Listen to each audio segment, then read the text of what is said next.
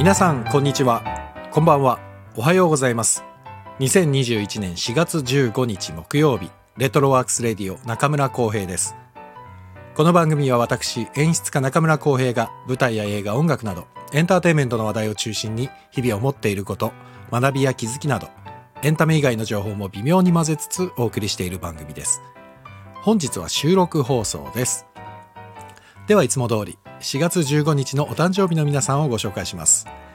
まず宇宙飛行士野口聡一さん、えー、タレント兵藤由紀さん、えー、米助さん、えー、平成ジャンプ有岡大樹さん、えー、ジャーナリスト田原総一郎さん。タレント岡田結衣さん、えー、俳優小林進さん、えー、The アルフィー坂崎幸之助さん、えー、芸人さん椿鬼奴さん、えー、和牛水田真二さん、えー、格闘家沿線井上さんあとは、えー、エマ・ワトソンさんも本日4月15日。そして2010年にお亡くなりになってしまいましたが、えー、元プロ野球選手木村拓哉さん。あとはあ4月15日レオナルド・ダ・ヴィンチも本日お誕生日です。ということで世界中の4月15日生まれの皆さんお誕生日おめでとうございます。皆さん2021年の本屋大賞が決まりましたね。本屋大賞ね最近はもうなんかいろんな賞と肩を並べるぐらい有名な賞になりましたけれども全国書店の店員さんたちが選んだ一番売りたい本っていうのの大賞が本屋大賞で今年の2021が発表されました。いや今年もなかなか。まだ僕は全然読めてないんですけども。ちょっとタイトルと作者だけでもご紹介しますね、えー、大賞が 52Hz のクジラたち。町田園子さん、えー、第2位お探し物は図書室まで。青山美智子さん。第3位犬がいた季節。伊吹由紀さん、えー、第4位逆ソクラテス。伊坂幸太郎さん、えー、第5位自転しながら好転する。山本文夫さん。第6位。8月の銀の雪。伊予原慎さん。第7位。滅びの前のシャングリラ。凪良優さん。第8位。オルタネート。加藤茂明さん。第9位。推しもゆ宇佐美凛さん。で第10位。この本を盗む者は深緑野脇さん。ということでこんな感じですよ。出揃いましたね。凪良優さん第7位の凪良優さんは昨年「流浪の月」で大賞を受賞されてて「流浪の月」は面白かったな。これはですね友人のあのー、元劇団ハーベスの川端光だったかな？があめっちゃ面白いっつって言っててもう教えてもらった直後にすぐ購入してですね。読み始めたもう一瞬でしたね。面白かったな。これは「流浪の月」もぜひ読んでもらいたいっていうかこれも紹介したいぐらいですけど、ね、戯曲読みたい戯曲でいきなり小説を紹介するっていうのもまたあれなんでどっかでご紹介しよう「流浪の月」面白かったな。あとはね僕は伊坂幸太郎さんも結構ハマっていろんなの読みましたね。死神の制度なんてねあの映画にもなりましたけどやっぱもうどう考えても小説の方が面白かったですね。これ言っちゃまずいのかな。まあでもいいや。ああもう伊坂幸太郎さんはまあ読みやすいんでねあんまり小説読まないという方も多分相当読みやすいと思うんでこの逆ソクラテスは僕読んでないんですよまだ。というかこの本屋大賞に出てるのもう恥ずかしながらまだ一冊も読めてないです。でオルタネート。加藤茂明さんのオルタネートもすごい気になってます。でも何なんだろう。天はいくつの才能を彼に与えるんでしょうか？加藤さんはね、ニュースだし、えー、こんな小説を書く才能まであって、素晴らしいですね。本当に。いやー、もうタイトルだけでもすごく楽しそうなというか面白そうな興味深いタイトルが多いので、これは行きたいなまず対象はまず間違いなく読みたいですね。52Hz のクジラたち。チェックしましょう。もしお読みになった方いらっしゃいましたら是非感想などお聞かせください。ということで、えー、本屋大賞についてのお話をちょろっとしました。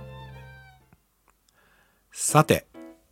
それでは本日の本題です。本日は木曜日ということで、毎週木曜日は読みたい戯曲ということで、えー、僕が読んでこれいいぞとか、僕が演出した芝居でこの本は面白いぞっていうやつを皆さんにご紹介している読みたい戯曲のコーナーです。今日は第9回かな？はい。ということで、本日ご紹介する作品は、私がですね、演出をしたこともあります。飯島早苗さん「絢爛とか爛漫とか」という作品ですこれモダンボーイ版っていうのとモダンガール版っていうので、えー、2つ1冊の中に入っています。出版社は論争者です。ただこの本もですね売っていないかもしれない。古本屋さん古書店とかあとアマゾンとかかな。でもしかしたら手に入るか入らないかという感じだと思いますがこれ今も言った通りモダンボーイ版とモダンガール版ということで2編同時収録されている本です。で、えっと、モダンボーイ版もモダンガール版もああの設定というかは物語の大筋は全部一緒なんですけれども登場人物4人いるんですがその4人が男性版か女性版かっていうことですね。でこの「絢爛」とか「らんまん」とかのモダンガール版っていうやつを僕がですね2017年の2月にあの SET ラボ公演ということでスーパーエキセントリックシアターというあの劇団があってあの三宅裕二さんの劇団ですねそこの新人公演として、えー、SET ラボっていうのがあったんですがそれのその時に、えー、僕が演出を担当させていただいたということです。で作家のあの飯島早苗さんも見に来ていただいて、えー、すごく嬉しかったですね。でこの時は、えーと、その SET の、まあ、新人といっても別に新人というわけではなくてあのみんなとても魅力的な女優さんが6人。でこれ4人芝居なんで、えー、1, 役2役か。はダブルキャストで、えー、絢爛バージョンランマンバージョンっていうふうに分けて何6回ぐらいだったかな？やりました。中野で。でこのお話僕すごく好きでしてどんなお話かというとですね、えーと昭和初期が設定舞台で。えーと、4人の若い分子。分子ってまあ小説家ですよね。まあ今日も本屋大賞の話しましたけども。小説家。この4人の若い小説家たちが自分の人生をですねすごく模索していく姿が表現されている本です。ざっくり言ったらね。ざっくり言ったら。でちょっとあらすじというか簡単な説明を言うと時は昭和初期。巷ではジャズという西洋音楽が流れモボモガという言葉が流行語になっていた頃のお話です。えー、とある日本の家屋では、えー、小説家や評論家を目指す裏若き4人の乙女たちが友情や恋や将来の夢の狭間で悩み喧嘩し自分の道を探し求めてあがいていたっていうこれが大まかなあらすじなんですがとてもですねこの本の素敵なところはですね昭和初期なんですけどまあそのなんていう少しきらびやかで戦争前でねきらびやかな、時代というかなんとなくいろいろ西洋のものが入ってきて、えー、今も言ったんですけどジャズが入ってきてみんなでジャズを聴きながらおしゃれに決めているみたいなね。最近だとおちょやんで戦争が始まる前の週ぐらいまでは、えー、ジャズ喫茶を開いた人がいてそこにみんなであの、ね、西洋の音楽聴きながら、えー、コーヒーを飲むみたいなシーンもあったんですけどそういう時代の話ですねだからこの後日本は戦争に巻き込まれていくというか戦争に参加していってしまうのでこの時代がガタガタガタッと崩れていってしまうんですがその前ですね。うん、でこの作品春夏秋冬できちんと春夏秋冬っていうので分かれていてその一日一日が描かれている、えー、作品ですね。でこれがですね4人をちょっと簡単に説明するとですね1人目が、えー、まあ、主役というか、えー、モダンボーイ版だと古賀という男性で、えー、モダンガール版だと、えー、フミカっていう女性なんですけどもこの古賀とフミカっていうのはですね処女作を文芸誌に出して以来2作目がもう書けなくて書けなくてもう自分には才能がないんじゃないかとかでもうもがき苦しんでるんですよ。ずっと。何か言い訳したりねダラダラダラダラして。でこの人はですね意外といいお家の子でちゃんとね自分で家の別宅というかあの離れのところに自分の部屋を作ってそこをちゃんと書斎にして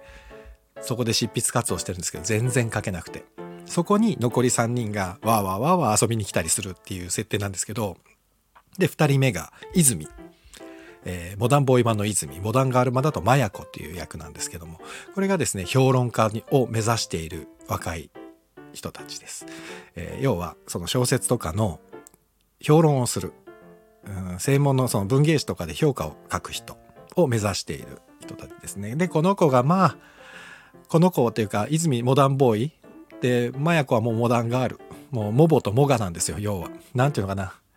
今今で言うとっていうのもちょっと変だけどなんか流行りにすごい敏感な流行に敏感な子。ただジャズ聴きながらほらジャズ聴かなきゃダメよみたいに言っちゃうようなすごいノリのいいというかそういう子です。だから今の時代その当時だったら昭和初期時代を捉えよう捉えようとしている人たちです。で3人目が、えー、モダンボーイ版だと加藤。モダンガールズ版だとスエっていう子なんですけどもまあえー、なんて言うんだろう。男性版だったらマザコン。女性版だったらファザコン。なんていうんですかね。家族に対してすごく何かコンプレックスを持ってる。でこの、えーと、加藤とスエも小説家です。もちろん小説分子なんですけども彼はですね自称短美小説家。短美だから少しこうエロティシズムのある本を書く人なんです。でこのエロティシズムを書いている裏にはなんとなくねこの家族というか親に対するコンプレックスみたいのを抱えているっていうのがこの加藤と末の設定であります。そして最後。男性版だと諸岡という男、えー、女性版だと薫という女性ですでこの諸岡と薫はえっ、ー、と天才なんです天才俗に言う天才です要は何が言いたいかというと結局ね、あのー、自分が思ったままに作品をどんどんどんどん執筆していくとそれがどんどんどんどん文芸誌に載っていくわけです。要はねある意味全然苦労せずしてどんどんどんどん出版されていく自分の作品が。それがこの諸岡と薫だから天才なんです本当に。でこの諸岡と薫の天才ぶりを一番最初にご紹介した2作品目が書けない古賀とマフニカえー、この主役の一番悩み多い人がとても羨むんですよ。なんでかかの彼はね苦労しないであんなに作品がどんどんどんどん書けるんだあんたは何なんだってすごく揉めたり揉めるというか、まあ、嫉妬するわけですよね。うん、それをまあ泉まあちょっと男性版で喋りますね。古賀と泉と加藤と諸岡。えっと、その泉っていうその評論家を目指す男が、まあ林立てるというか、あなたあなたでやりゃいいじゃないのみたいに言ったり、あと加藤っていうその、えー、短美小説家は自分はこういうこう、えー、自分はなんていうかな、ちょっとね、何？おとなしめの性格の人なんで、喧嘩してるのをそっと見ながら、こう自分の悩みは自分の悩みで抱え続けてる。で諸岡最後に今言った諸岡っていうのはなんだろう自分のに才能があるとかっていうことすらあんまり考えてないぐらい天才肌なんですよねだから自分がやることなすことがトントンってうまくいってしまってるんだけどただ別にあの他の3人を見ながら自分は本気でその夢を目指しているんだろうかってすら悩んでいるんですよ。だ要はこれってその本が書けないと言って悩んでいる古賀という主役の人がいてそれを3人が支えてるんですけどもその3人はそれぞれの立ち位置で自分の人生をどうもがいて模索するかということで大変もがいているんですね全員。その4人がずっと絡まり合いながら話が進んでいく。でその最後に言った天才っていう諸岡がですねある決断大きな決断をするんですね終盤で。その決断が古賀をね大きく悩ませます。もう本当に狂ったように悩んでしまう。うん、でも古賀はその後自分の中で一枚ぐっと皮をね脱いで一皮むけて大きく成長する姿が見えてきます。でこれは昭和初期の話って今言ったんですけども昭和初期の話なんだけど今例えば何か夢を追っているとか何か目指してるものがあるっていう若者にとってはもう全く何の違いもないですね。昭和初期だろうが今この令和の時代だろうがこれこそまあ普遍性のある作品で。で飯島早苗さんが書く作品っていうのは本当に人間味あふれています。どの作品もそうですけども。でこの4人っていうのは本当にねあのよく劇評とかでも書いてあるんですけどみずみずしくこの若き分子たちのみずみずしい、えー、生き様がとかって書かれてるんですけどもうみずみずしいっていう言葉がぴったり合うような作品ですね。もうなんか、うん、読んでいてもちろん苦しかったりもするんですけどもただただあのその時代を楽しく生きて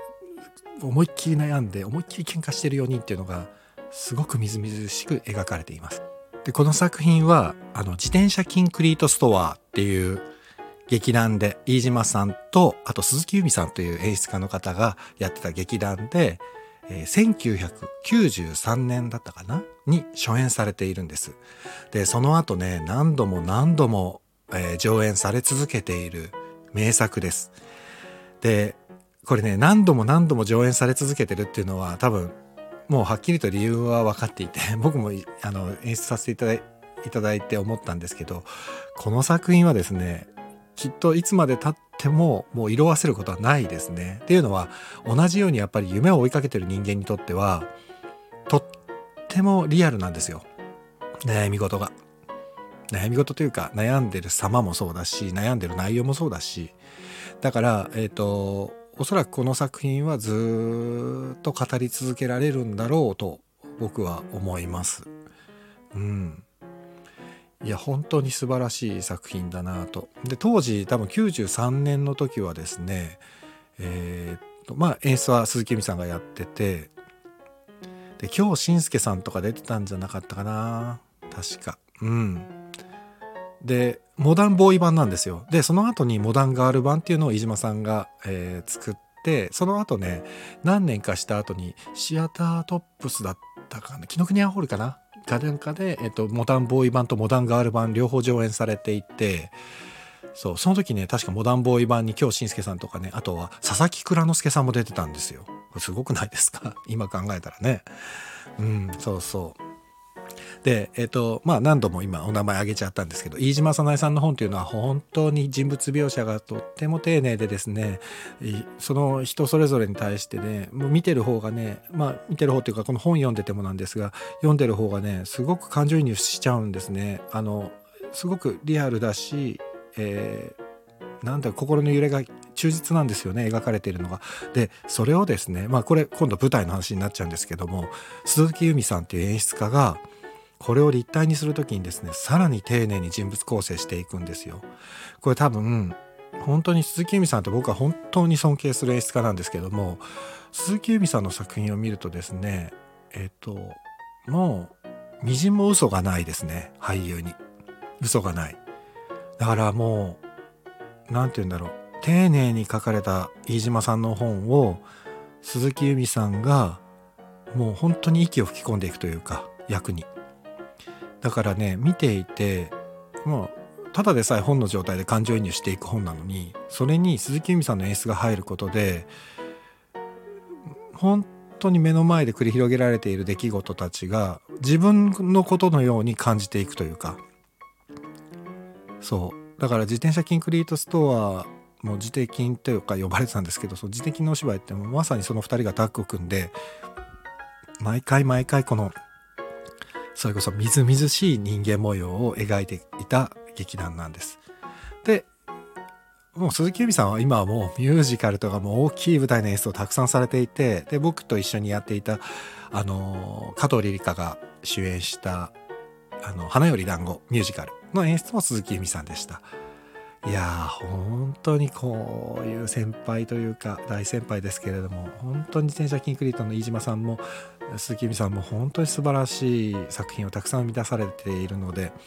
ぜひですねこのコロナが明けたらその鈴木美さんももう今もどんどんどんどん作品を生み出されていますのでぜひ劇場に見に行ってほしいなと思います。というわけでまあちょっとそうね。これ読んでほしいし作品も見ていただきたいのでおそらくまた絢爛とか爛漫とかはですね